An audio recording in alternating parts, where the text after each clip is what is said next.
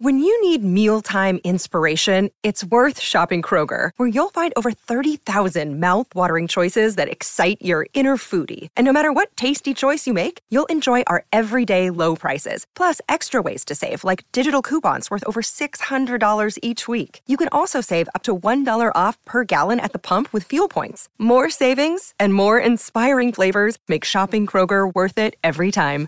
Kroger, fresh for everyone. Fuel restrictions apply. Another day is here, and you're ready for it. What to wear? Check. Breakfast, lunch, and dinner? Check. Planning for what's next and how to save for it? That's where Bank of America can help. For your financial to-dos, Bank of America has experts ready to help get you closer to your goals. Get started at one of our local financial centers or 24-7 in our mobile banking app. Find a location near you at bankofamerica.com slash talk to us. What would you like the power to do? Mobile banking requires downloading the app and is only available for select devices. Message and data rates may apply. Bank of America and a member FDIC. With threats to our nation waiting around every corner, adaptability is more important than ever. When conditions change without notice, quick strategic thinking is crucial. And with obstacles consistently impending, determination is essential in overcoming them. It's this willingness, decisiveness, and resilience that sets Marines apart. With our fighting spirit, we don't just fight battles, we win them. Marines are the constant our nation counts on to fight the unknown. And through adaptable problem solving, we do just that. Learn more at marines.com.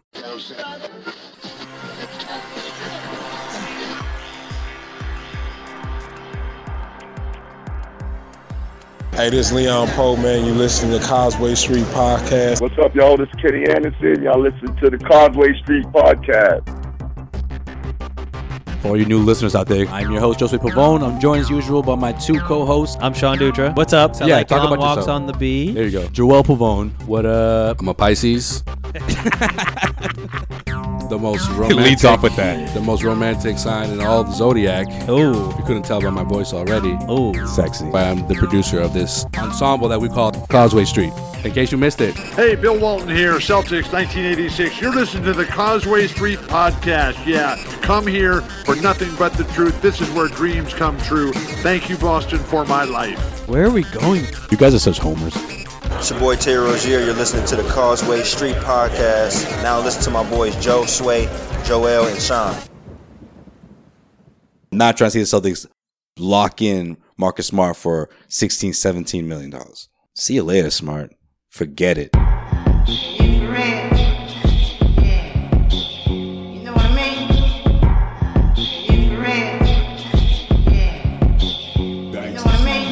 Back with another edition of the Causeway Street Podcast. The Pavone brothers are back in the house. No Sean Dutra.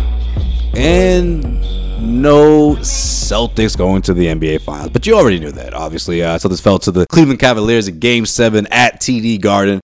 LeBron James led the way, of course. What else is new? Jeff Green got some time in, balling up, 19 points, making up for uh, the production that Kevin Love didn't provide throughout most of the series. Uncle Jeff. You know what? It actually worked out better this way because they were able to uh, not only uh, switch him defensively on guys on the on the wing for the Celtics, but just sped things up a bit. You know, I just felt like they just looked better with him in the starting lineup.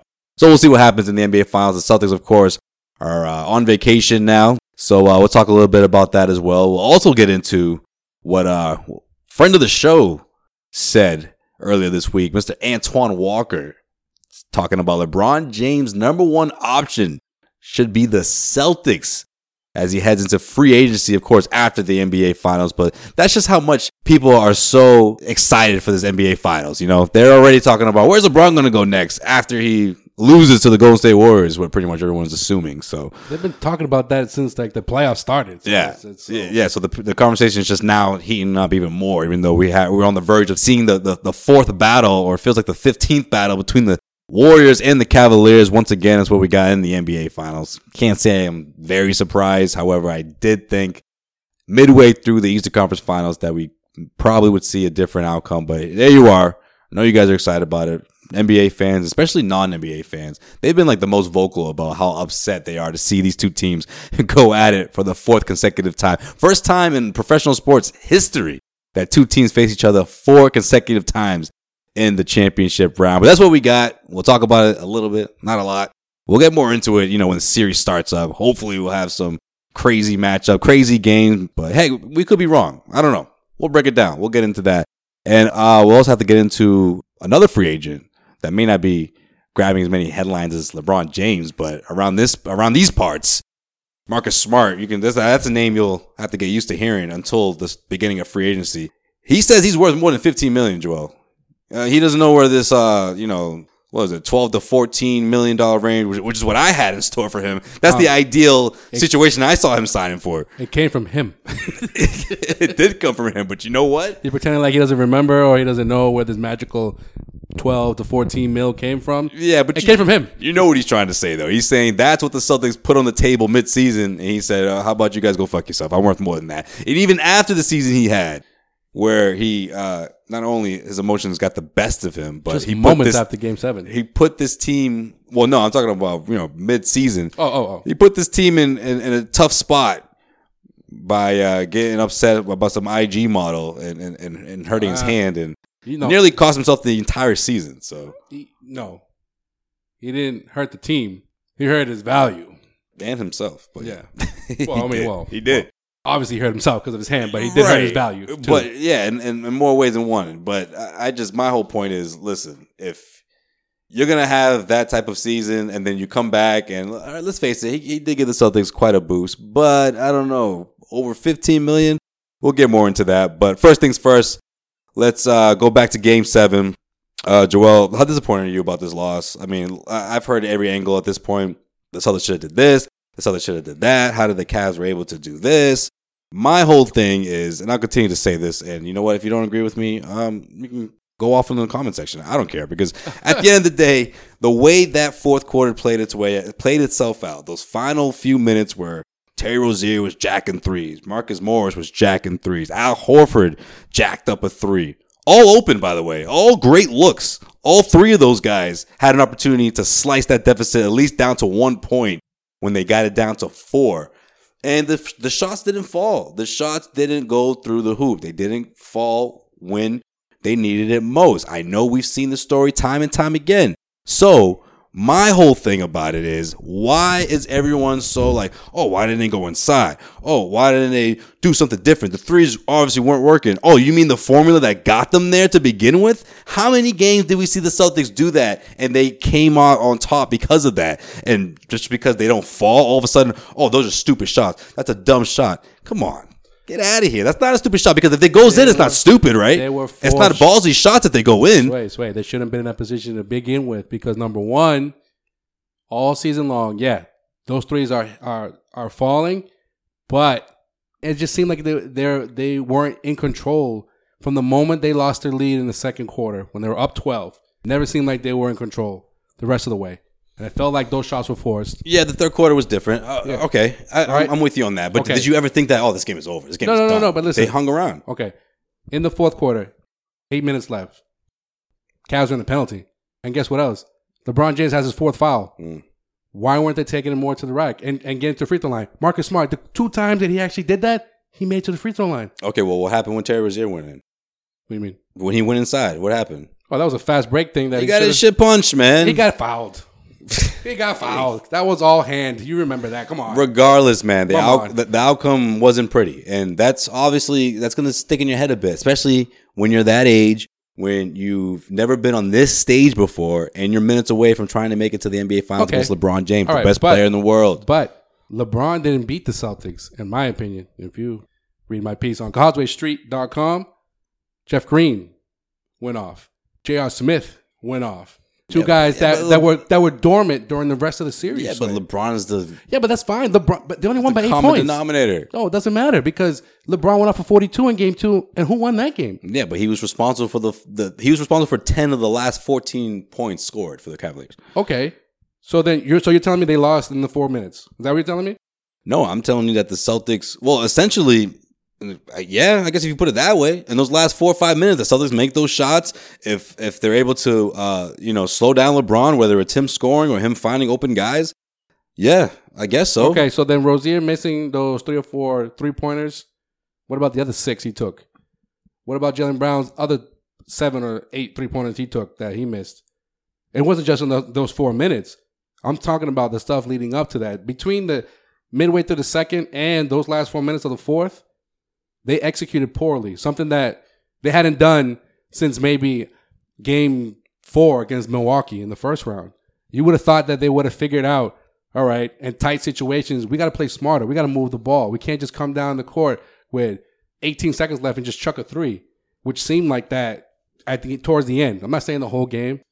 I don't feel like the game was lost and like in the second quarter. All I'm saying is that little that stretch between the middle of the second and the last four minutes of the fourth could have been played completely different. They could have put the ball more in Al Horford's hands. How many times did we talk about Al Horford's touches? And we saw that in the first half. We saw it in the first half. A lot of that. We saw a lot of that. Alley oops. That play was flawless.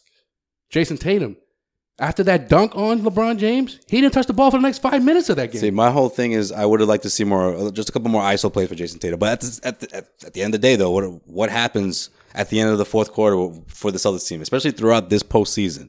If the ball moves around, it gets shared. Exactly. But you don't The see the ISO stagnant. ball. But you don't see oh set up a, a, a play for Tatum where he was obviously the the best player on the floor for the Celtics. Marcus Smart, besides trucking up a lot of threes, he didn't have a terrible game because he didn't have any turnovers, which is which was good.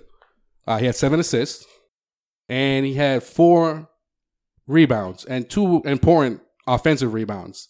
But the rest of the the, the guards, the guard play in that game was was was awful. Yeah, well, Rozier played the worst game of the postseason. Was awful.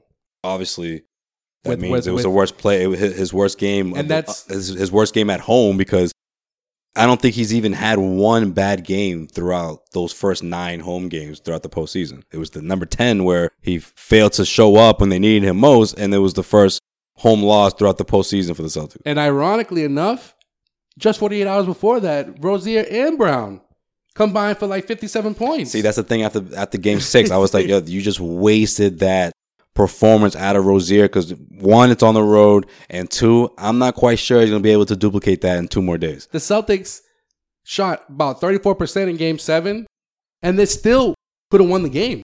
Did they get tired out? winnable. Was it was it fatigue? fatigue?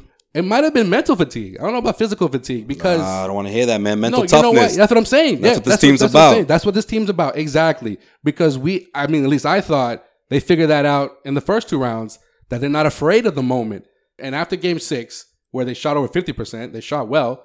They just didn't shoot enough, I guess. I mean, Al Horford didn't get enough touches that game. Uh, outside of Rozier and Brown, ironically, the two that didn't have a good game in game seven were the only ones shooting lights out from outside and beyond the three point line. Mm. So fast forward to game seven, I think it was Rozier. I mean, Rozier was out for a lot of that fourth quarter. As he should have been, yeah. So when he comes back in, trying to hit home runs instead of the singles, we've been talking about this. But don't you think that's what Brad Stevens was kind of wanted out of him? Because think about it, you're not going to put him back in if you don't. It's like, hey, Rozier, I've been benching you because you you just missed like nine straight shots, but I'm going to put you back in, but don't shoot. Like obviously he No, put no, him back right, in because he said, look, you got your breather, you got to regroup for a second. Go ahead, because at the end of the day, Rozier is the type of shooter, which is what I like about him. He can miss 15 in a row, and he's going to feel confident about that 16th one. And that's the kind of confidence you want out of your guy, especially in Game Seven, the last four minutes of the game. Yeah, and so then you can you can even actually put a little bit on Brad Stevens as well on some of that on some of the the moves he made in that fourth quarter, where maybe you don't keep Rozier out for that long, and if you were going to keep him out for that long, Keep him out for good. keep him out for good. Yeah. Keep him out for good, and say, you know what, smart, I'm riding, I'm riding with you. Because if you put him back in, like I said, you're giving him the green light. Yeah. You're saying, okay, Go do your you thing. got your rest. Yeah. Go nuts. Yeah. You take the shot that you think best fit. And one play in particular that stood out to me was uh, Horford got a really good look. Wait, was it Horford? It might have been Morris. One of those two. I, I just those three. Feel like it was Morris, Those I think I know three you're talking about. three pointers that the, those three guys took. I just felt like just if you make one of them, that's a momentum changer right there. They missed all three, but I think I want to say it was Morris. Rozier ha- got the offensive rebound, second chance opportunity, dishes it back out. They work the ball around, ends up in Rozier's hand, dead in the corner, wide open. A shot that he's made so many times since the beginning of the postseason, and it just didn't fall. And then that's when it started hitting me. I was like, this might, this is not, this is not going to happen. This might be it.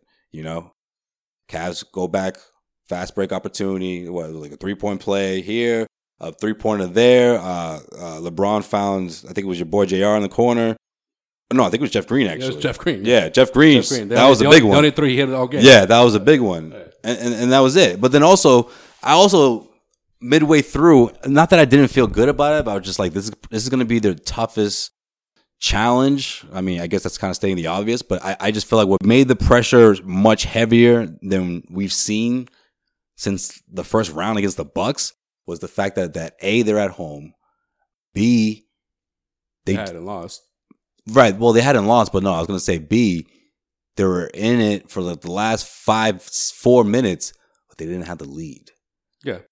All if you look at the last, I don't know what, but, but since after the Bucks series, they've always had a legitimate cushion at that point in the fourth quarter, even against Philadelphia No, in Game Five. Remember uh, Game Five? Yeah, no, but especially against Cleveland. Right, especially And against game- Cleveland. And games It wasn't even close in games one and two. two, and five. And five, yeah. They're right. They did. But again, even being down by about, I think it was down were- seven at one- like the four minute mark, if I'm not mistaken. And they, they did cut it down to four, but Mhm. at that point, That's the closest they got. at that point, you're you're like you're like, all right, now time is starting to be a factor. They're not hitting their threes, but then all of a sudden you're like, but why are they going away from Jayson Tatum? That's on that's Brown, that's on Brad Stevens. Mhm. And I think they called their last time out, and there was like it was either three and a half or like three minutes left. That was their last time out. So for the next three minutes, unless unless there's a foul called or or or Cleveland calls a timeout, you're just like, all right, the last thing I told you guys to do, it's on you guys. Mhm. So maybe timeout management or certain plays being ran or or substitutions. Again, I know Brad has been through two game sevens, right? Washington last year, Milwaukee this year, but he's never been in game seven for a chance to go to finals. Mm. He's a rookie in that aspect. Tyronn Lue done it already, regardless of who's on the roster for the Cavs. Mm. But for the for the Celtics, I mean, they wanted it. Obviously, they wanted it. You're not you, know, you can't sit there and say like, oh no, they didn't want it. Or But I- uh, yeah, I would never say they didn't want it enough. They des- it they deserve to be there. They're still, in my opinion, still the, still were the better team. But when again, when the lights were at their brightest, they wet the bed. The guards wet the bed, especially. And it's not like they didn't have enough horses. You know how in other in other situations they're like, oh man, they just ran out of gas. No, they had the horses. They just the horses didn't want to run. You were disappointed, huh? I was pissed. You're really upset. I'm still pissed. I don't look at it as like the way your article put it, a golden opportunity. I mean, okay, yeah, it was okay. All right, It's a me- golden me- opportunity for these young Let me let me think about it. It's let me rephrase this. It's a golden opportunity, but I don't see it as much as a disappointment as most people do, or or as much as maybe I should. Just because I just feel like in that situation, that was the best you're gonna get. No, see, Because listen, okay, you can talk about Brad Stevens should have did this, and No, then you no, could have set up Tatum this way or that way, but like the way that those last few minutes played itself out, the way the offense played itself out in those final minutes when they were they cut it down to four. That's what they've been doing all year long, ever since Kyrie Irving's been out of the mix. And No, that's I when you say to yourself, man, Kyrie Irving, you put that scenario in Kyrie Irving's hands, four point game, X amount of minutes left on the clock, ticket to the uh, NBA Finals. That's why you're not in the NBA Finals because you, you, you Celtics don't have Kyrie Irving, man. Kyrie Irving is that I get guy. it. I get it. But if it was, There's no closer on this team. There's no I know, closer. I get it. But if they had lost in the second round, or even if they got swept by the Cavs, I agree with you. I I'd agree with you. They were up two nothing in this series. Then they were up three to two. They seem like the more dominant. Yeah, but we've like the seen this more before, dominant man. roster. I know we've seen it before, but Even that's with why, closers. But that's why it's a golden opportunity because you had a chance to knock out LeBron James from going to his eighth straight finals, possibly leaving Cleveland for a second time. Last time Boston did that, Hmm. we know how that ended, right? And because without Kyrie Irving, without Gordon Hayward, they still figured it out. But it wasn't just one guy that was dominating on a, on a nightly basis. Celtics didn't even have a 20 point scorer throughout the whole their whole playoff run. Jayson Tatum led the way with 18.5. And then Jaylen Brown at 18 even. Hmm. I could go down the list. Rozier at 16, Horford at 15. Those four guys, like if those four But guys that's what I'm saying. You don't have a was a closer. you don't have a closer. You have guys like that who get you, you get your opportunities, and like the same three guys I just mentioned, they all got their opportunities to to to hit the big shots, and they didn't go in. I mean, I don't know. I I just think it, it boils down to that. You want to call it a choke, or they didn't live No, up to no, the no. I'm not living. I'm not. I don't know if I, am ready to say that. I don't know No, if they choked, but well, they- I don't know. They kind of, they kind feel of like choked. They they, They kind kind of, they choked. They I when I when I say when I say fault wet the- them for it. That's what I'm saying. When I say wet the bed, I'm to me a choke a choke job is different than wetting the bed because a choke job is you just didn't show up. In my opinion, wetting the bed is You buckled under pressure. that. Thank you. Something forced you to You make Chris- a different you- decision than you- what you would have normally have done if this was game six or You- game five. You Chris Webber did. exactly. Yeah. Exactly. Yeah. So you you you- you're like a deer in the headlights at certain points of the game, or at the most crucial point of the game when you're like you said you're down four, a couple minutes left, and you stop taking it to the hoop. You stop taking it to LeBron. I mean, I you, you can't even blame the refs in this one. I think the refs pretty No. they call, they called it pretty even, No, they did it. Yeah. and that was probably uh, uh, other than game two, in my opinion, that was probably the most balanced ref game of the series. And that's saying a lot Mm. because we saw how they refed in Cleveland. And again, I don't like to talk about the refs, but I, I mean, it's not like a lot of games in Cleveland were close. Maybe game six because they shot so well and they only lost by what nine?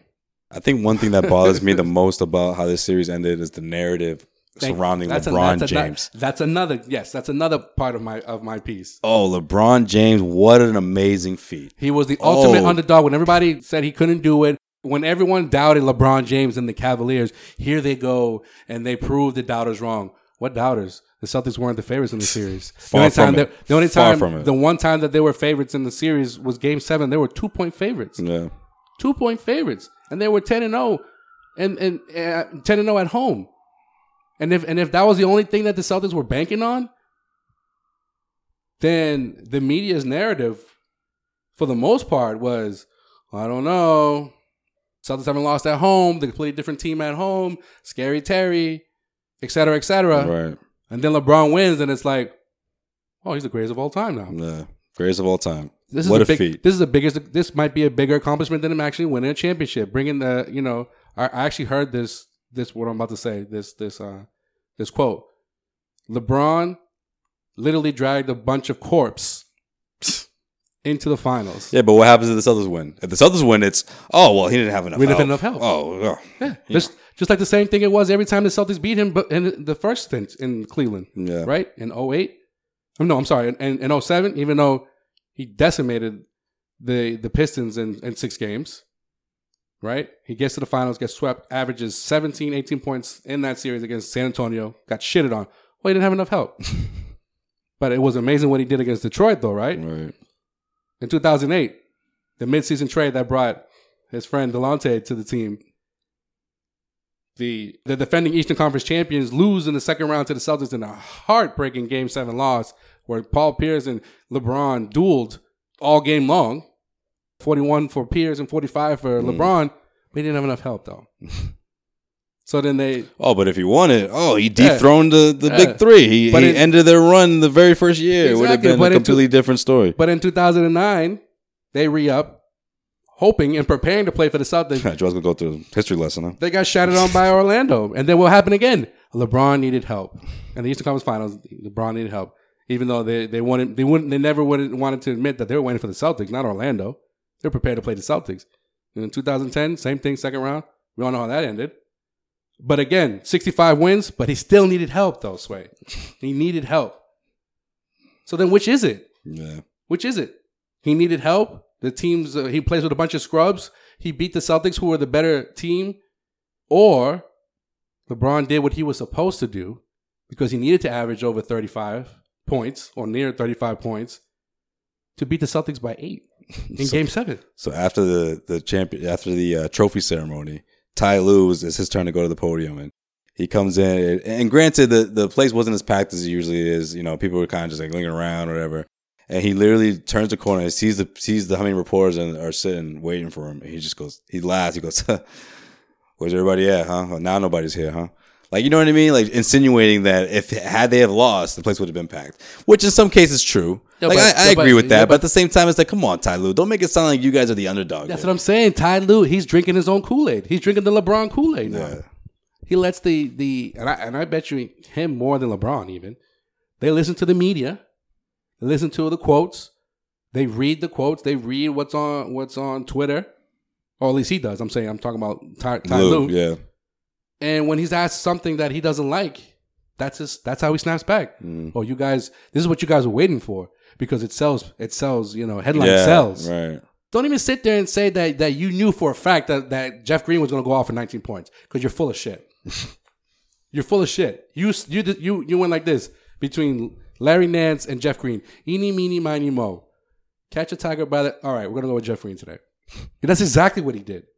You're not gonna sit there and tell me that that that you knew that Jeff Green was gonna go off like that in two straight games when he was averaging barely seven points in the first five.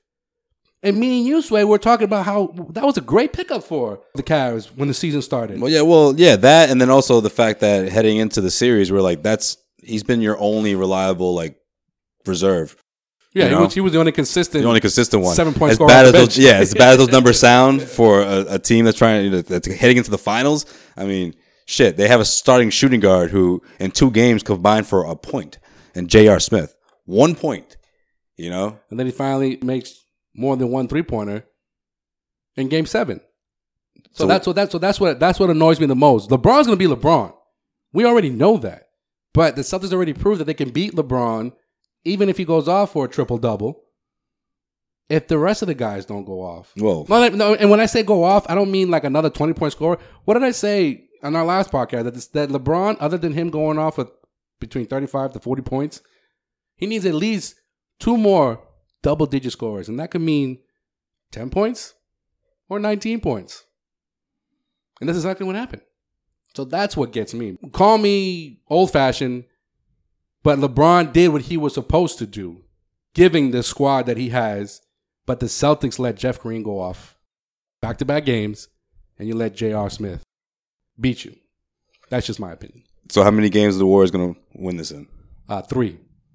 They're just not going to show up for game yeah, four. they're just gonna just gonna forfeit in game four. They're going to be like, you know what? We're just going to um, We're just gonna we're going to start our pitch to try to keep LeBron in town. we're gonna take our participation now. trophy for making it to the finals. We're gonna start putting trade offers in to Yeah. try to beefing up this roster as much as we can. My favorite, my favorite destination for LeBron since he's won is Houston. Ever since Game Seven, the end of Game Seven, and so the next twenty four hours. So from when the Celtics lost all the way to when Houston lost, now the narrative is like, yo, LeBron should go to Houston. Hmm. Forget LA, forget Philly. He should go to Houston because Houston is that is one LeBron James away from possibly beating the Warriors. Yeah. That's the only person that's beat the Warriors. It's, it's LeBron James. But the thing about that is the money gets tricky. It's like you got to figure out a way. You got to find some sucker to take a Ryan Anderson with with, Or- fuckload of dough left on his on his contract, and you got to find a way to figure out what you're gonna do between Capela and and and Chris Paul. I mean, Or or Capela. these or- are important pieces, especially Capela. Capela was. Man, Capela made all the difference, in my opinion. Kept that game close in Game Seven, or relatively close until uh, Steph Curry went off, and then Kevin Durant sh- them shortly afterwards. Which is, by the way, when those two are doing that, there isn't a team in the world that can stop them, in my opinion. So when that happens, that happens. But and throughout the series, Capela was very important for this team, and I think he's a guy that is, can be a pillar, but he's going to command a lot of dough. So I, I don't know. I'd be really surprised if they can somehow retain his services.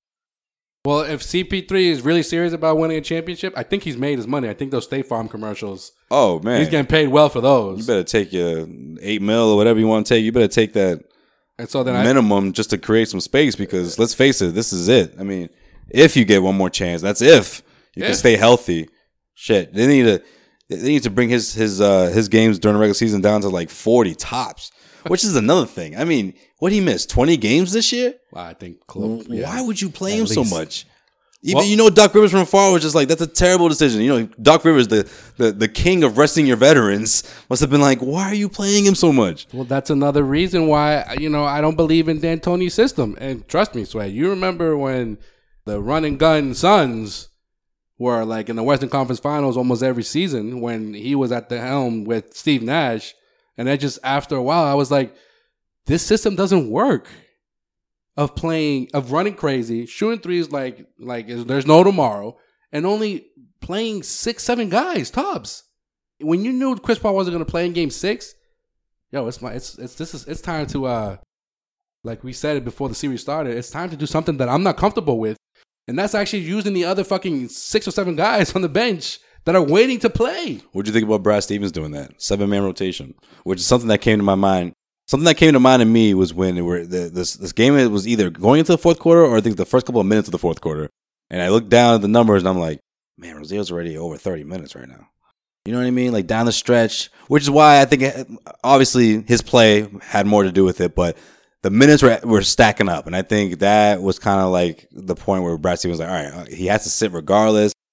I'm going to try to figure out if I'm going to put him back in or not, but see how the game plays itself out. Marcus Smart was well over 30 at that point. I mean, all these guys were, were either around or over 30. The whole rotation, pretty much, the whole seven man rotation. I tweeted through the Causeway Street Twitter at Causeway Street when the fourth quarter started. Well, actually, when the third quarter ended, I thought that uh, Celtics going to use a little bit of Baynes to start the quarter, but we didn't see Baynes for the rest of the game. Yeah, I thought that would that would have given uh, either Horford or Morris a blow. I think Morris was at that point too. Yeah, and not that he had a horrible game, but it, he was it was a so-so shooting game for him.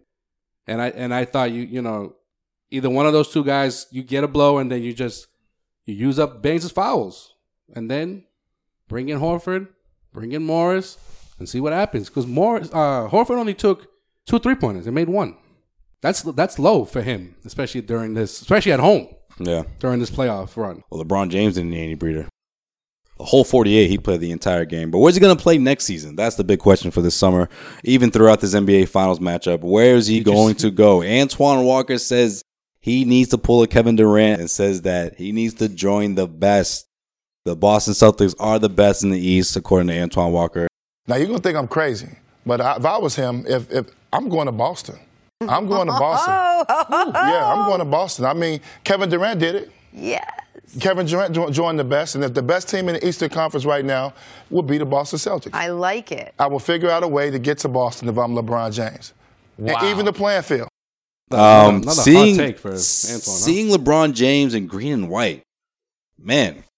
I mean, first of all, he wouldn't be able to wear either of those numbers that he used to wear, or that he's worn throughout his entire career. Just to start with that, but also, how would the Celtics even make this work? Are you comfortable with this happening, Joel? If so, how does it happen? And also, what happens with Kyrie Irving? Because you know damn well Kyrie Irving will be the first one to be in Ainge's office saying, "No, hell no, absolutely not."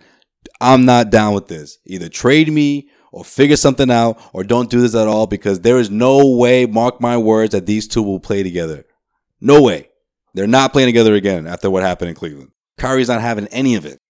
Um, if the breakup was amicable, that they both were like, all right, you know, we'll go our separate ways or whatever, then sure, Danny, tried to go after him. I don't think you're going to pull it off, but so there's that. And then if they had a better relationship, then I think it would work. I think he would fit in Brad Stevens' system. Oh yeah, there's no question he would work, but I just don't see those two no, I'm saying, joining if, forces. Yeah, again. yeah. I mean, if if they were cool with each other, then yeah, it would work. But it, but they're happening. but they're not though. Yeah, no, it's not gonna happen. I don't. No, no it's not gonna happen. It's just I don't. I don't think Danny would waste his time. Would you consider if you're the Celtics, obviously, would you consider trading Kyrie Irving? to to have LeBron James sign? No, I wouldn't. No, no. The game seven put the bed put that conversation to bed about Rozier being the starting point guard of this team and. No, it's just I just think and, and, and sending Irving on its like, way. Like how many times that the you know in the Brad Stevens era, this is the third time now in four seasons that LeBron has beat you in the playoffs, and then you're gonna you're gonna go and sign him. I don't know. That's kind of weird. I don't think Danny would do that. It's a Kevin Durant move. No, it's a Kevin Durant move if Celtics go and pursue him. But if the Celtics don't pursue him, I don't think I don't think LeBron is calling up Danny saying, "Hey, so um." Oh no, LeBron's yeah. not gonna call up anybody. Yeah, that's what I'm saying. That's that's how it works, though. The no. Celtics have to be the ones to initiate the no, conversation. I think, yeah, I don't think I don't think he's gonna initiate it. Uh, Ainge's gonna initiate that kind of conversation. I'm still got, I'm still thinking about Philly. I'm still thinking that these two, the rivals are gonna the the rivalry's gonna continue, and he's gonna be in Philly. I'm still with that.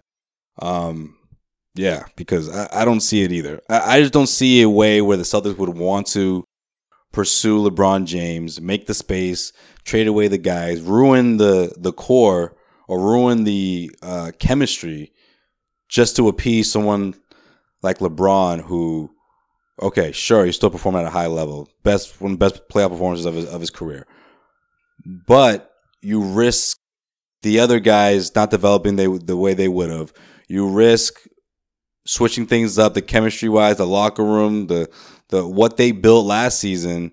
You know, especially with Kyrie Irving as the leader, and you risk you you lose Kyrie Irving. There's no way. There's no way these two are going are going to to, to patch things up, and Kyrie's going to say, "Yeah, I finally got my wish. I finally." Found a situation where I'm happier than I, I, I could ever be in any other situation. Okay, I didn't even get a chance to lead this team the way I wanted to, but sure, bring LeBron over. Let's just start this whole thing over again. You know, we've done it oh, before. Like this is not going to work. Nor, gonna work. And, and and for people who who may who were skeptical about this, nor will LeBron James ever ever join a team where he says, you know what, Kyrie, this is your squad. You're gonna lead I this know, squad, but and I'm gonna uh, I'm gonna ride in your coattails. That's that was a dumb take by by Antoine. I mean, He- Antoine he's said not- that, that Philly was going to beat the Celtics in four games. Yeah, straight. yeah, you know, Twan, uh, you know, Yeah. I like you and everything, We- but yeah, we I'm gotta, not. have, we gotta have him back on though. I'm not. I'm not crazy about it. Obviously, I'm not crazy about the take, but we do have to talk about it because it's an interesting conversation. It's obviously something that, um, you know, from the outside looking in, it, it does make sense for LeBron James. You know, I think it was more in case you missed it, worthy, but yeah. I mean, listen, this is gonna Yeah. be. This isn't the end of this. This is just the beginning. no. What uh, LeBron coming to Boston? Yes. No, sway. Come Do on. you remember the the teams that were out there in 2010? That was 2000. Oh, he's going to New York. 2010 oh, he's going though. to Houston. Was was brought up back then as well. He's going to Philly. He's going to Miami, and we all laughed at Miami. You know, like The only the only team that intrigues me, like I said over the last you know few days, is has been Houston. Like if Houston could, Houston could pull that off, that's an interesting place for him to go. Number one, gets him out of the East. He becomes the Warriors' problem, not the East's problem anymore. And if you happen to meet him up, meet up with him in the finals, great, so be it. But you're in the finals at least. If you're if you're a member of the Celtics, you don't have to worry about him anymore great. That monkeys off off off of their back at least through the East. Like we talked about this last episode. Realistically, how many more years does LeBron have? I don't know. I can't even answer that question. Can't even answer that question because I don't know if you saw after Game Seven. I don't know if you if you if you walked up in the the Cavs uh, little celebration. I did But this dude looked more. he- This dude was all, more iced up than I've ever seen Kevin Garnett ever iced up while he was here in Boston That's saying a lot. knees, his crotch, his back, His bro, crotch. holding it on his crotch, Jeez. both his knees.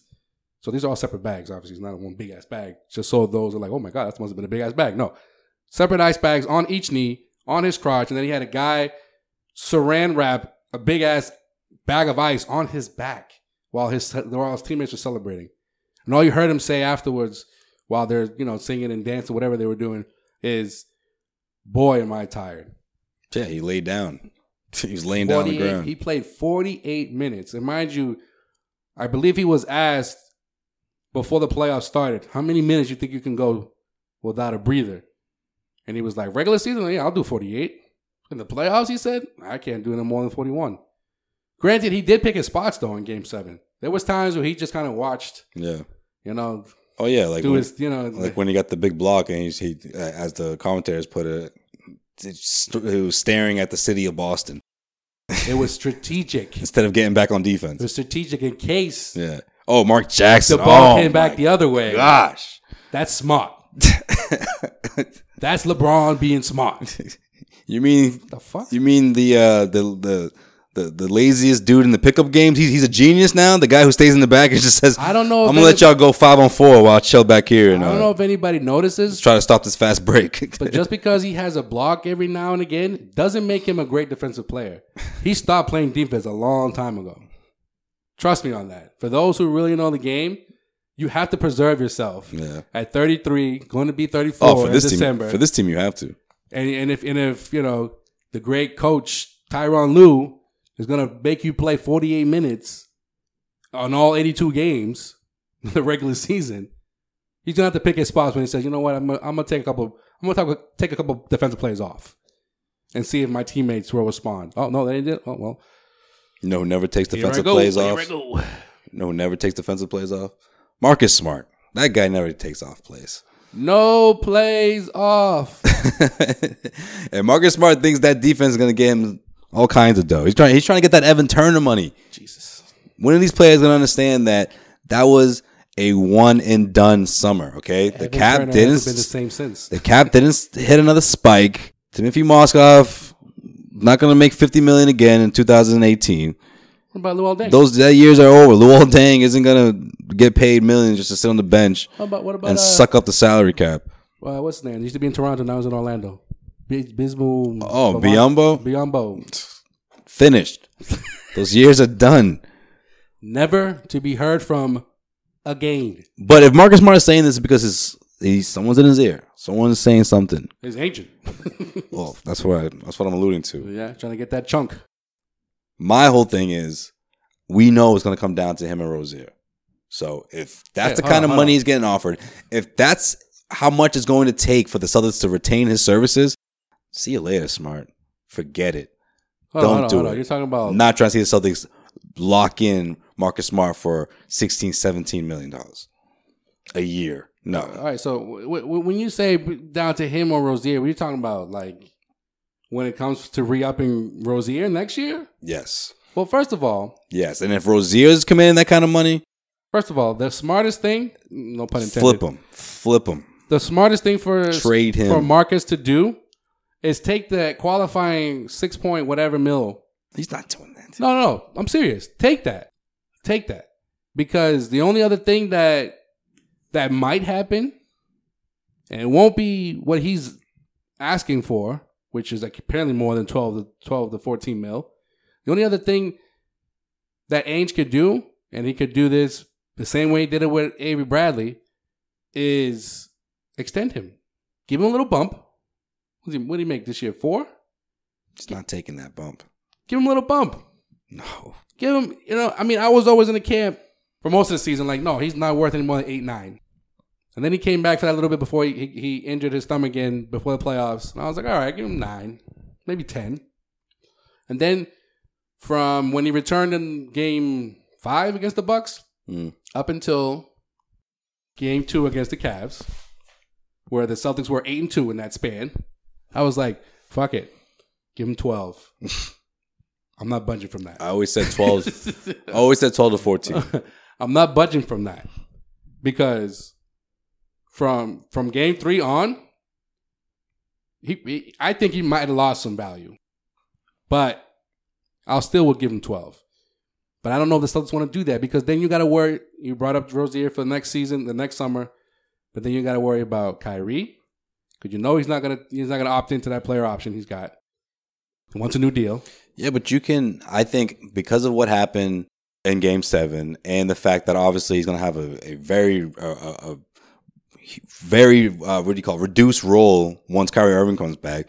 I think you're going to see Terry Rozier's value fall right in between that span, 12, 13 million. And if that's how much he, if if that's his ceiling, and the Celtics can bring him back for a three, four year deal for a, a, a secondary role, a six man role, sign me up. Do it. Get it done. Out of the two, which one do I prefer for this team? I would go Marcus Smart. All right. And I know you Rozier, Scary Terry fans might disagree with that, Scary, but Scary Terry's dead, by the way. but I'm saying what I'm saying is because Marcus Smart is someone who's offensively limited for starters and someone who's inconsistent. I guess you, I guess you could say the same thing kind of about Terry Rozier.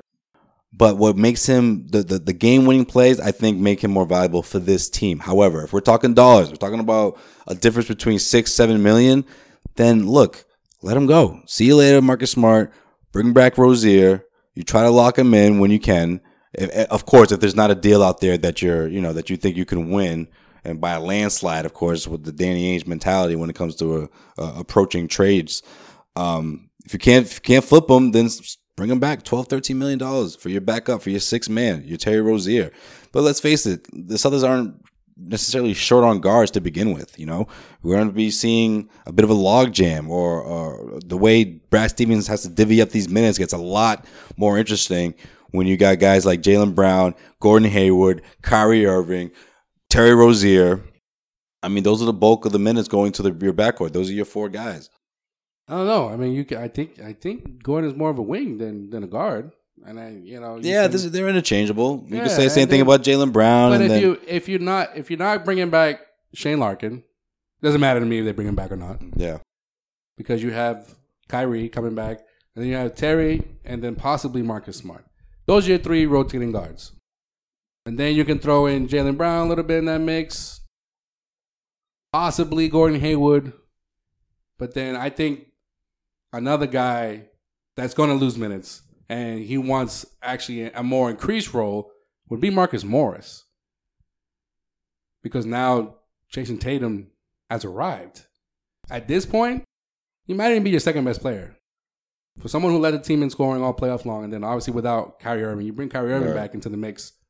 yeah. My whole thing is if you get the anchors on the for the second unit, if you got Terry Rozier and Marcus Morris, you're in good shape. And look, I, again, I I like Marcus Smart. I would like Marcus Smart to be that guy. But if if there's some I don't know Orlando Magic or whatever team willing to give him that 16, 17 million to be a starter or whatever, Which I think. Which see I you think later. is- is- see you later. You get you you lock in. Rozier when you can. I think it's possible. I've been I've been preaching that all season. Well, if he's saying this, then he's not just saying it just to say it. I mean, we've heard recent reports from was it Jackie MacMullan who said that There's at teams least out there. there's teams out there that are willing to give him that kind of money. If that's the case, then see you later. But I'll tell you this: that the Rozier stock right now is as high as it's ever going to be. So if you can't find a deal, I think it took a little bit of a hit though in this. The game seven a little bit, No, no, no, not game seven. Just in the conference finals in general. maybe a tiny bit. But I, I just but my point is that he's not going to get that kind of exposure again. I mean, assuming Kyrie Irving is relatively healthy throughout the season, you're not going to see uh, Rozier be the starting point guard for three plus months. You know, where he was able to uh, not only control the offense, but man, he was a big part of it. What, what I can't wait to see how he develops. Um, I, still don't know if he's going to be a guy who sticks around way down the road. But if you can somehow keep him in town for the next two or three years, this window, I mean, this is a championship team we're talking about. Let's face it. Yeah, I mean, I, This is it, it's the NBA Finals or bust next season. That's know, it. the- That- that- that's pretty much it. That's the only silver lining. If they don't make the, if, they, if this team doesn't make the finals, you, they failed. That's it. That's one of the few silver linings that I that I got after this playoff run. Um, one, Jayson Tatum has arrived. Probably now your second best player. Arguably might be your first, eh, depending on how they want to use him next season. How Brad Stevens wants to use him next season. And they're a championship contender without those two, Gordon Hayward and Kyrie Irving. So now once they come back, barring any major changes, I don't know. You think you think Danny Ainge is still gonna be looking to make changes? He already said that he loves this team. He already said he's gonna make like a handful of like tweaks. But for Danny Ainge, you never know what he's thinking. The future's bright, but you can't predict it with Danny Ainge. It could be courting LeBron James. Who knows? Who the hell knows? One thing we do know is uh, there's been a lot of crazy stuff going on around the NBA. So I can't wait to get into this last segment, the way we wrap up every single episode here at the Causeway Street Podcast. It is Joel's segment of In Case You Missed It. In case you missed it. Yo, real quick though, where the hell was Kyrie Irving in Game Seven? I mean, I know the answer, but I, I just want to know why. Why? Why do you decide It's a weird dude, man. in the middle It's a different kind of dude. of you know your team that you pretty much have been behind at home at least to possibly make it to the finals? You go, "I'm- yeah, I'm gonna get nose surgery to correct my deviated septum now because if they do make the finals, I'll still be at home watching it from there. Like, what, what, what was your thought process on that? That's just weird to me. It's a weird dude, man. That's a, I'm telling you. So does Jalen Rose have a point? he didn't want them to win. They didn't want them to win. Like, I think Terry would have needed some some Kyrie. Like, yo, cut the shit, guy. Like, just like pass the ball. Don't shoot anymore. I don't know. Take it to the hoop. I don't know something. He, was he was that missing from Jalen from Terry Rozier that night? it was really odd. That's just weird to me. You see, you saw Gordon. It's like, you oh, you guys, you think you, Tice. you think you can do this without me? All right, let's see if you guys really gonna do this without me. I'm, I not, I'm not even gonna be on the sideline. I remember asking that, and then like even then Mark Jackson read my mind like, you know, this is Game Seven. Like it's right. He, he has a point. Like, where the fuck is this guy? At first, I thought maybe he's in the back, but no, he wasn't present at all. Nah. What a weird guy. Hayward was there. Saw him. Well, a lot of stuff in the association, a lot of things. So, in case you missed it, apparently the 76ers president of basketball Hmm. operations, Mr. Bryan Colangelo, has been secretly running five Twitter accounts to criticize Joel Embiid, Jahlil Okafor, Nerlens Noel, and Markelle Fultz. Damn, Nerlens can't even catch a break. According to a report published by The Ringer, an anonymous tip came to them. No, shout out to them for doing their homework. real, dude. Damn. This thi- this this anonymous tip that they got came to them back in February of mm. this year, and they pinpointed. This was the ringer now. They pinpointed five accounts that followed media members, Sixers employees, and NBA agents. And there was one that was active between April of 2016 through May of 2017. There were two others that were active within the past five months, while one was just posting several times a day as recently as last week. Hmm. So on May 22nd, uh, this is the dude that wrote the piece in the Ringer. His name is uh, I don't think he listens to our podcast, so I, I don't think he cares if I butcher his last name or not. Ben Detrick. He's the one that reached out to the Sixers via email and um, asked about two accounts in particular. And he got a follow up call that same day from a Sixers media representative. They said that they were asked Colangelo about it. Now, this is only two out of the five. They didn't talk about the other three. Just two, certain, just two particular ones. Right? They said they were. They told the ringer they were going to ask Colangelo if they had if he had information about those two accounts that they were that was spoken of in the email. That same afternoon, within just hours of that phone call, the other three that were never mentioned Gone. had been switched from private from public to private. Essentially, the piece goes on about these uh these collection of Twitter burner accounts. Aside from criticizing the players that I mentioned, they they disclose medical information, decisions from the coaching staff, and calling out former Sixers GM Sam Hinkie. what do you think, Sway? Obviously, Colangelo denies. He's he's gone as far as saying that someone's setting him up. Oh no, you want to hear the update? Shoot, be the first that someone else updated me. but go ahead. So this is not too long ago. Um, they came forward and said that it was his wife that did it. What? Yes, Colangelo's wife is the one behind this. Bum, bum, bum. What? You know what that is, though. Babe, That's- babe, take the blame because I might get fired for this. I'm gonna need you to bite this bullet because no one else is going to believe me. You always look at the spouse in cases like any kind of cases. You always look at the spouse to see if this person's involved, and he just pushed her right in front of everything. I don't believe that for one second, and I'm sure I'm not the only one. I'm positive I'm not the only one. But that's the story he's going with. so we'll see how things unfold. We'll see what, what, what sort of uh, digging the, the the ringer goes goes into. Not just them too, because the heat the, the, they're under the heat lamp right now. Everybody's looking at them right now. So Well, I we'll see how this investigation plays itself out because the NBA is investigating. They're doing their own investigation. to Yeah, yeah, what- no, I was what's gonna, going on. Yeah, I was going to say that the Sixers obviously they've launched their own investigation. Uh, Joel Embiid has gone on Twitter saying that this is hilarious, but he doesn't believe it. So I don't know how much process will be trusted now Hmm. going forward in Philly. But can you imagine that for like the Celtics? Like if that a story like that came out for the Celtics, I'd be like, what? Like I'd be, I'd be, I'd be confused. Number one, I'd be confused above all. But you talked about Philly fans when you were down there for you know the last series or two series ago, and they're so into their homegrown guys, Mm. and then you got the GM that's taken over and now gotten the credit for actually Sam Hinkie's Work. work, Yeah. and you still want to trust the process now, and and they're still gonna you know they're still gonna go after LeBron. Yeah. Oh yeah. You think LeBron would want to go play in some place like that where he where he could even he barely trusted Dan Gilbert? He's gonna go trust someone like Colangelo? I don't know. That's just weird to me. I think he still would. What else we missed? Uh, in case you missed it, Gordon Hayward got a plate and some screws removed from his uh, ankle. Oh, I've been there. And and prior to that, he was actually already back on the court doing like one on one drills. Yeah. So I was out there with him. successful, nice. So successful uh, surgery to clean up his ankle. Yeah, tib fib. Tib fib, and according to reports, should be back in a couple of months to resume his basketball career. I bet you his scar is not like mine. Little, little too late though.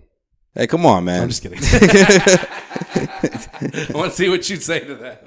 You know what I think? I think they. I think Fuck they you made, was at Gordon before, man. I think they made up that setback story just so everyone could shut the hell up about it. Like, no, he's not No, coming back. no, you know what it he was? went through a setback. You know what it was? It was It's done. It was it was Stevens, man. You could Oh, tell. Stevens has had it. Look, I think it takes a lot for Stevens to get pissed off, but every little like Instagram post from from from Gordon or from the or from the Haywards in general, because him and his wife Or Danny Ainge. would be like you know putting up pictures of you know him running or him you know playing with his with their with their their children, and it's like he's coming back. That's the only Mhm. reason why he's posting this. And Brad was like. We just lost three games in a row. No, Gordon Hayward is not coming back. Like, relax with that. He's not. He's not. He's out for the season. And then the, and then Danny would go on the radio was like, well, you know, he's making good progress, and I mean, well, you never know. And then they're going back at and ask Stevens again. And Stevens says, "What the hell did I just say to you like like two weeks ago? Like he's not coming back. I don't want to hear any more It's questions like about we're Gordon not Hayward." planning on him coming back. There's no game plan set. And then and then the narrative became like later on. Someone asked it again, like months later. He just goes. He just goes. Look, even if he's available, being basketball ready takes time. Like just because you saw him on fucking Instagram taking a jog doesn't mean this dude's ready to play in the first quarter. Like get. The, it's like, do you guys not know how this works? But he was shooting. Do you not remember the game? Game first game, game one of the season. He was shooting. Come from, on. He was shooting from a chair though. Like you know, he's he's ready to come back. Like even if he just comes in and just just spots up and shoots, he should be ready, right? No. and then we got Art Rondo telling us about like, yo. when you shoot from a chair. He's like, if he didn't speak so proper, he would have been like, yo, he's fucking up his shit, man. He's fucking up his mechanics. He's gonna be sorry when it comes back. If he comes back, he'll be back by training camp. That I can I can say confidently. He'll be back by training camp. Here we go. So old Kyrie. Quote quote me on that. All right. Uh, in case you missed it, I mean, I think only only locally this would be able to be viewed, right? Unless you unless you went on their website, but uh, NBC Sports Boston. Unless you're really a diehard Celtics fan. For real, for real. For those, I mean, and and and, I- and I have come across those that live out out of state.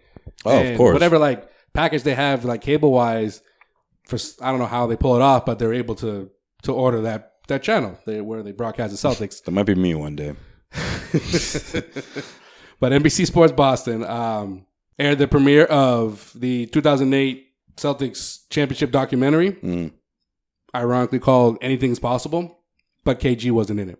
well, what's up with that? They're saying he declined to join. Well, obviously they must have Well, asked him, but wh- why? And Ray wasn't. I oh, I wasn't surprised that Ray wasn't in it. Really?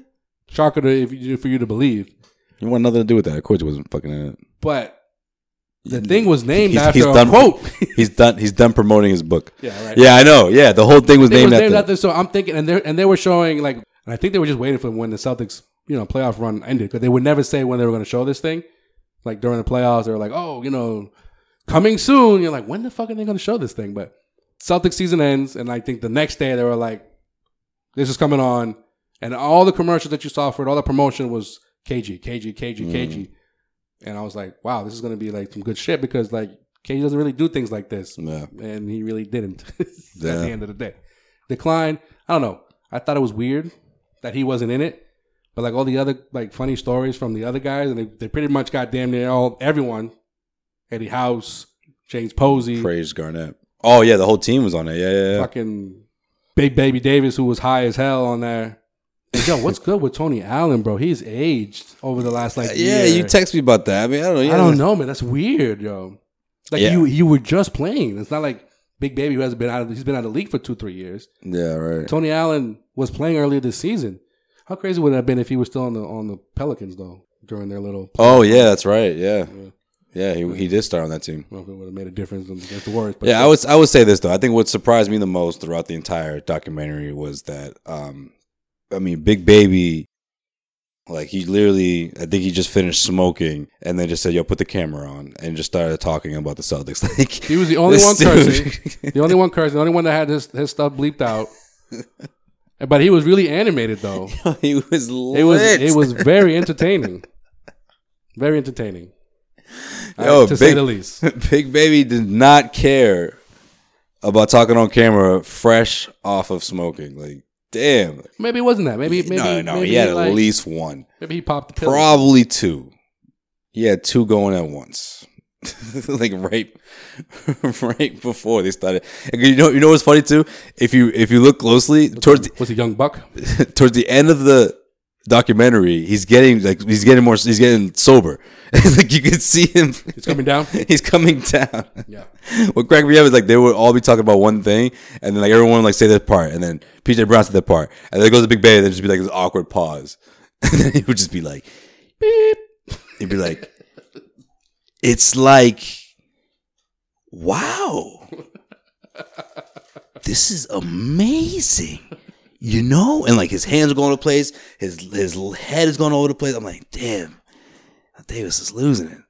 Davis, Yeah. put the weed down, man. Yo, when they were talking about the arm wrestling between him and KG, That was a that was a good story. that was hilarious. Yeah. No one thought that KG could beat Big Baby in arm wrestling. Yeah. But let me tell you my favorite part of that whole documentary. When they're in New Orleans for the All Star game and they see uh, Paul Paul Pierce is saying that he's in the limo. Oh, Paul was Paul was drunk. Yeah, Paul was in a limo. I mean, him, he, Bourbon didn't, Street. he didn't say that he was drunk or anything, but all he said was he's in, he's like it's mad traffic. He's in the limo, and all of a sudden he sees like this big tall dude like walking across, like literally in front of his limo. He's like, "Who the hell is that guy?" Hmm. Realizes that it's PJ Brown. Rolls the window down, calls him, calls him over, gets out the thing, and he's like, "Oh, we can really use you this season. You know, let me get down your number." And and when they pan to PJ for his for his like part of the story, he's like, "Yo, all of a sudden this this tinted windows, you know, limo comes up to me, and I'm thinking, oh man, this is gonna be a drive by. Like, yo, I fucking lost it. Dude. I had lost he PJ was that. mad funny the documentary. But cracked me up because afterwards, when they approached him the next day, they're like, "Yo, I know you saw Paul the other night. It You was, know, it was at a party, and this Yeah. and it was Ray that was like, yo, I know you seen Paul last I know night. you might have thought you probably weren't taking him too seriously because he's like, you know, I know he had a, you know." Said he People, took people, people uh, on Bourbon Street tend to, you know, they have a good time when they go down there. He said, yeah, that's what PJ was like. I didn't take anything he said serious. He didn't want to say like, yo, he was fucked up. Yeah, night. But he was like, Bourbon Street will do that to people. just in general, when you come to New Orleans, you just have a good time. Paul looked like he was having a good time. Yeah, that's what he said. But it was Ray. He goes, he goes, if Ray didn't come out to me that second night and say that Paul was serious, he said we wouldn't be having this conversation. He's like, yeah, I could have been Shawn Bradley, and Paul Pierce would have been like, yeah, it didn't matter who was there. Paul was like, yo, we could use you, man. Could have been like Eric. we Dan- could use you. Erick Dampier, fucking. could have been Ilgauskas walking down like, yo, yo, we got a spot for you, bro. Me? So I thought I thought that was funny right there, but I love the fact that they they it was like a good five minutes of all the other Celtics other than Paul talking about the whole Ray going to Miami thing. Mm. I thought that was interesting. Well, uh, they Pierce said what he had to say about it. What Yeah, cracked yeah, me up was that. how everybody was kind of clowning Paul for the whole wheelchair thing, and Paul wasn't smiling at all. He was just like, "Look, man, they brought the wheelchair I out. know, right? Didn't know how serious I heard something." Yeah. Like Paul was like, "Yo, can I just have this moment? Come on, man. Marc Spears. Ten years later, it's a good story. Yo, Marc Spears. I forget how Mar- how good Marc Spears is. He's really good. I miss Marc Spears. Yeah, man. I met him during the 2010 finals when he came back. We're already working for ESPN. Yeah, he was great in this documentary. I That was so out- animated. I saw him outside the garden. I dapped him up. I was like, "Bro, man, I miss you here in Boston, man. Yo, these these dudes don't know basketball like you, bro." I like. He was like, "Oh, thank you, man." He was real. He was real humble dude. He still looks like he's a humble dude, but Yeah, yeah, that's that's that's one guy that that is dearly missed here in Boston for for those that know basketball. But I thought the, I thought the documentary was was was interesting. Yeah, it was interesting. Yeah, it was good. I mean, like at, at this point, it's like, what what haven't you heard about this team? You know, we've it's it's been quite some time. This team has obviously been well uh, documented, and I'm just surprised. you know what what um you know what transpired throughout that season, what they had to face, the adversity they faced, and I like how they touched on you know what happened afterwards, you know, and how close they came to winning the second one, and you know a lot of those guys. um they, they even though they weren't on the team anymore, the, they they felt like those are our brothers, and look at them go. You know they could get in a second one. Obviously, we know what happened in 2010. Yeah, I, I, I- I think those other those other dudes like know or feel that it could have it could have been at least another a second or a third championship mm. during that run. So- it's, it is hard to just win Perk, one. Perk, Pierce, Dog, they're like three peat. That team could have three peat. I mean, it's easy to say that now, but Yeah, but I mean, looking back at on it, I heard I heard them talking about it on the radio, and I forgot how poorly Ray shot in Game Seven in 2010. Yeah, it was bad. Dude, if he made Yeah. like if he made like two of those, He was like it what, might have been a two different of outcome. two of nine, I think. Something. It was awful. Paul still won't watch that game. I don't blame him. You haven't watched that game, have you? Uh, I haven't. No. I watched it. I watched it. Not on my to-do list. I've watched it once. Yeah, it, it happened to be on NBA TV the f- like the summer going into the next season. I was like, if I don't watch this now, I'll never watch it, and I haven't watched it since. You know, it's funny watching that entire documentary though. Uh, it, like reminding me of how important that injury was for the Lakers when Perk went down. You know, like I- it just Yeah, like reliving it, like game that game six, and then heading into game seven, and you know Rasheed did all he could do, but when he came down to it, they just they had so many second chance opportunities. The rebounding matchup was a was was, was big in that last quarter, obviously, because the Celtics had pretty much led the, the entire game. I just remember, like, it brought back all these feelings. I just remember thinking, like, no lie, after that game, I was almost like, yo, fuck basketball. Like, like I was like, yo, how can you just be winning the entire game? Like, yo, they need to make this game shorter. Like, it should be like 38 minutes. Like, this is just ridiculous. I just remember. I just remember at halftime. Like I remember, I was so in my feelings. I was just like, no, the sport needs to be tweaked. This is ridiculous. How can you be winning for so much, you know, throughout uh, what, uh, what, forty minutes, pretty much, or forty-one minutes of the forty-eight minutes, and you lose? Like you had a thirteen-point lead. You know, oh I just man, remember Magic brought all Johnson at halftime. He was like, "Yeah, the Celtics got this. Yes. The better team." Yeah, and I was like, I no. you Irvin? No. All people, the fuck out. I'm like, I'm like, I should like this, but I don't like this at all. no. Magic No. giving the Celtics a championship at halftime of Yo. Game Seven in the NBA Finals. No, And I, don't think- want it. And I think I want nothing the, to do with it. That was the last season of the uh, two three two format in the finals. Yeah, it was. So I don't know if that would have made a difference, but Ah, eh, two makes a big difference, man. I'm telling you, two championships and one. When you get the second one, it's more of a difference. We had this conversation when Paul Pierce had his number retired. I don't know. I always say that he would, him and, and Garnett would be higher on people's list of all time greats if they got to. But hey, it is what it is. It was a great run, obviously, and great memories. Good documentary. I liked it. But yeah, KG was very sorely missed. I'm just I'm just confused on why the Celtics never had those dudes or a good amount of those dudes come back just to be like honored the way like Fenway does like every season. I feel like they might do something. like- I think they might. I might. They might do something at the beginning of the season. You know, everyone's gonna be really high up on you know Kyrie Irving coming back and Oh. Gordon Hayward and seeing not- this team. They talking about something else. Huh? No, that, that's just Big Baby. Yeah. Yes. Baby will have that on deck. Yes. You know. You know what else too? You know they recorded that before he got arrested for all that bags. Oh yeah. Because they would have been like, Big Baby, you can't be recorded like this, bro. Like, listen, you got a court case coming up. they found over 100 grams on you. Like, and you just gonna toke up in the studio and let us record you? Nah, man. Come on, man. That's tough, man. That's tough. That's tough. It's almost tough as this uh, this Drake and Pusha T uh, beef. oh, man. This ain't even NBA. What time is it? Damn. This is gonna be like a 48 minute. In case you missed it, we should make Nah, this nah, our nah, I own just- episode. I just want to throw that in there, just you know, something to think about for you guys who don't who who don't know. Rap is back. Beef is back. That ground beef. Was Pusha T playing fair? Uh, we, we talk about the first time or the second time? Obviously, the second time, man. I mean, the second time. I mean, that's what uh, you know. What else was he gonna do after what? But the what Drake came was saying that. Hey, man, the gloves know, are off. You ain't even. You're you're not even like you know. gloves are off. You're the fifth best MC on your label. Yeah.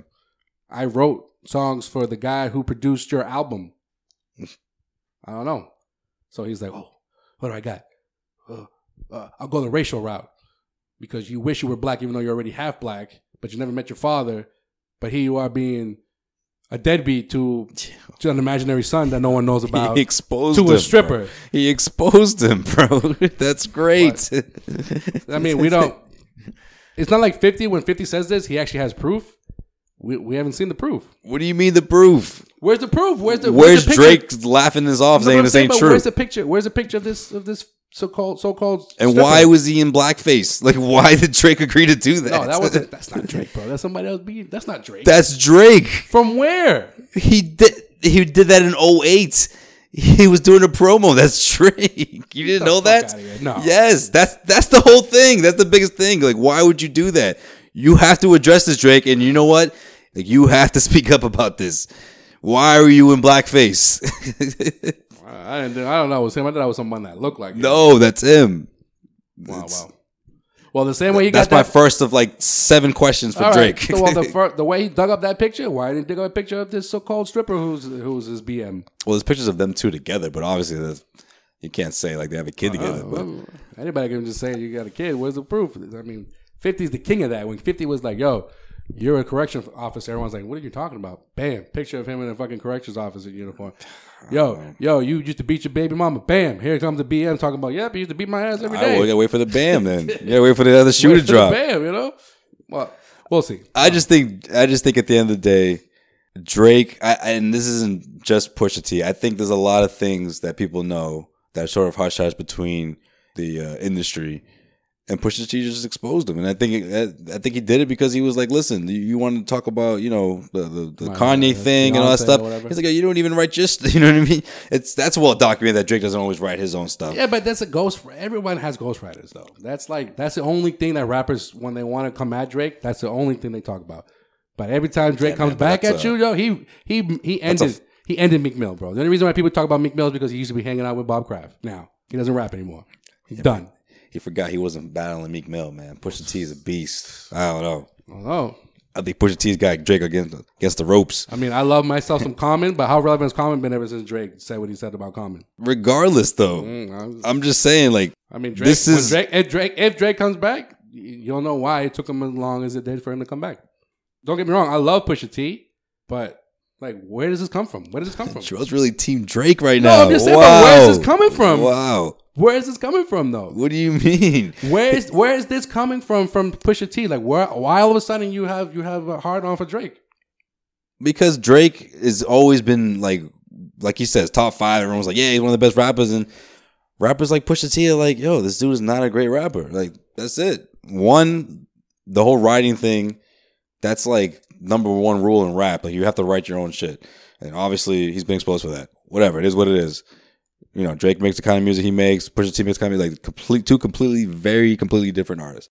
But my whole thing with Pusha T is once you get into a beef with somebody, you start bringing up his girl, which is what Drake did. The gloves are off. You get exposed, and man, I don't know. Pusha T must have had that blackface thing in his pocket, his back pocket, but he's, I don't know, man. I don't know. Drake got a lot of explaining to do. The clock's ticking. The clock's ticking. We'll see if he says something before the release of this podcast. But if he doesn't, that's even worse. we'll see. I don't know if he was just trying to like push his album, which is only seven tracks, to more of an EP than anything else. Why are you hate so much on Pusha I'm not hating bro? on him, bro. Team I'm just Drake. talking about him. I'm Team just Drake. All right, whatever. I was just bringing it up just to say, like, you know, get into it, but I was not, I wasn't really trying to have a conversation. Whatever. When I don't agree with you, then I'm team the opposite word. Uh, no, because you haven't said one thing about how Pusha T bodied him. Like, are you kidding me? When did he body him? He, dude, he had a black face. But that's not bodying him, So I'm talking about And then he talked I'm about how he wants to be so black, and it's I'm like, dude, about you did blackface. But that's so easy to I go I can't racial. think of a black person who did blackface. Okay, but it's so easy to go racial. Like, When someone goes blackface, absolutely, it's like the worst thing to do. I ah. that's just me. Whatever. Call me Yo. Drake. I don't care. I don't know, man. Do your research. There's literally a photographer who's like, "Yes, we did the photo shoot. This is Drake." Like, but all right. All right. Cool. That's all I got. Four. In case you missed it. Thank you to all the listeners for all the support this season, of course, and CLNS Media for another year under the uh, their podcast umbrella. Make sure you follow us on all social media outlets and hit up causewaystreet.com. You know, you got my uh, my feelings on the Celtics game seven loss. Plus, will Ainge make any changes this summer, or or should he stand pat, considering that he does have a title contending roster? All that, causewaystreet.com. Yeah, the good thing is like you don't have like a stack full of players that are uh, you know off or not under contract anymore. We'll see what happens with Marcus Smart, but for the most part, I mean, this team's intact. I mean, yeah, Yeah. you mentioned uh, Larkin and you know uh, Baynes is off the books, but I mean, for the most part, you got this core intact. You got obviously two uh, very very good players coming back into the fold, and mean, the man, Celtics- can't wait. Celtics are also willing to trade their their 27th pick uh, and their other chest of fucking picks as well to try to get La Bamba. What's his name? Mo Bamba. Yeah, Yeah. yeah, We'll see what happens there. And also, don't forget about Theis. I would have loved to see Yeah. How this team would have looked with Theis in the mix, you know, especially against the Cavs. Trust me, if Theis is available, Stevens goes eight deep instead of seven, in my opinion. But Or I digress. Or maybe still seven, but with Theis. With Theis. Theis is your seventh guy. Sorry, Smart, you ain't playing, bro. What? what you mean? I guess until next time, folks. Hopefully, by the next episode, the Warriors will have swept Cavs in three. no, we'll see. Well, we'll see. We'll see. We gotta have a finals episode, so that'll be that'll be the next one. We'll see. Well, Yeah, hopefully a series ain't over before we get our finals episode. We'll, we'll just shit on the city of Oakland and you know the city of Cleveland. Oh yeah, it'll be fun. It'll be fun, and hopefully we can put to bed this damn matchup. If, if, if there's a five, if there's a part five to this, and shout out to the whoever made that Family Matters part four promo. Oh, Season four. man. What was your favorite one? I kind of like the Kevin Love one because that was so '90s sitcom. That little like that little smirk, and he's sitting in like a random The one, the one like, white guy, yeah. Uh, no, no, not that. But I'm saying like you know that scene where he like he, he's sitting there and it's almost like he's in like an empty warehouse. It's like that's such a '90s little sitcom like promo or, or, uh what do you call it, theme song uh, video. And then of course uh, J.R. Smith walking around shirtless. Oh, well done. All, all of it was good. I forgot that that dude was walking around in his uniform, his uniform shorts, for like a week after Yeah. this, after the Cavs won back in, in 2016. Weird. All right. All right, let's get out of here. We out. time. Peace out.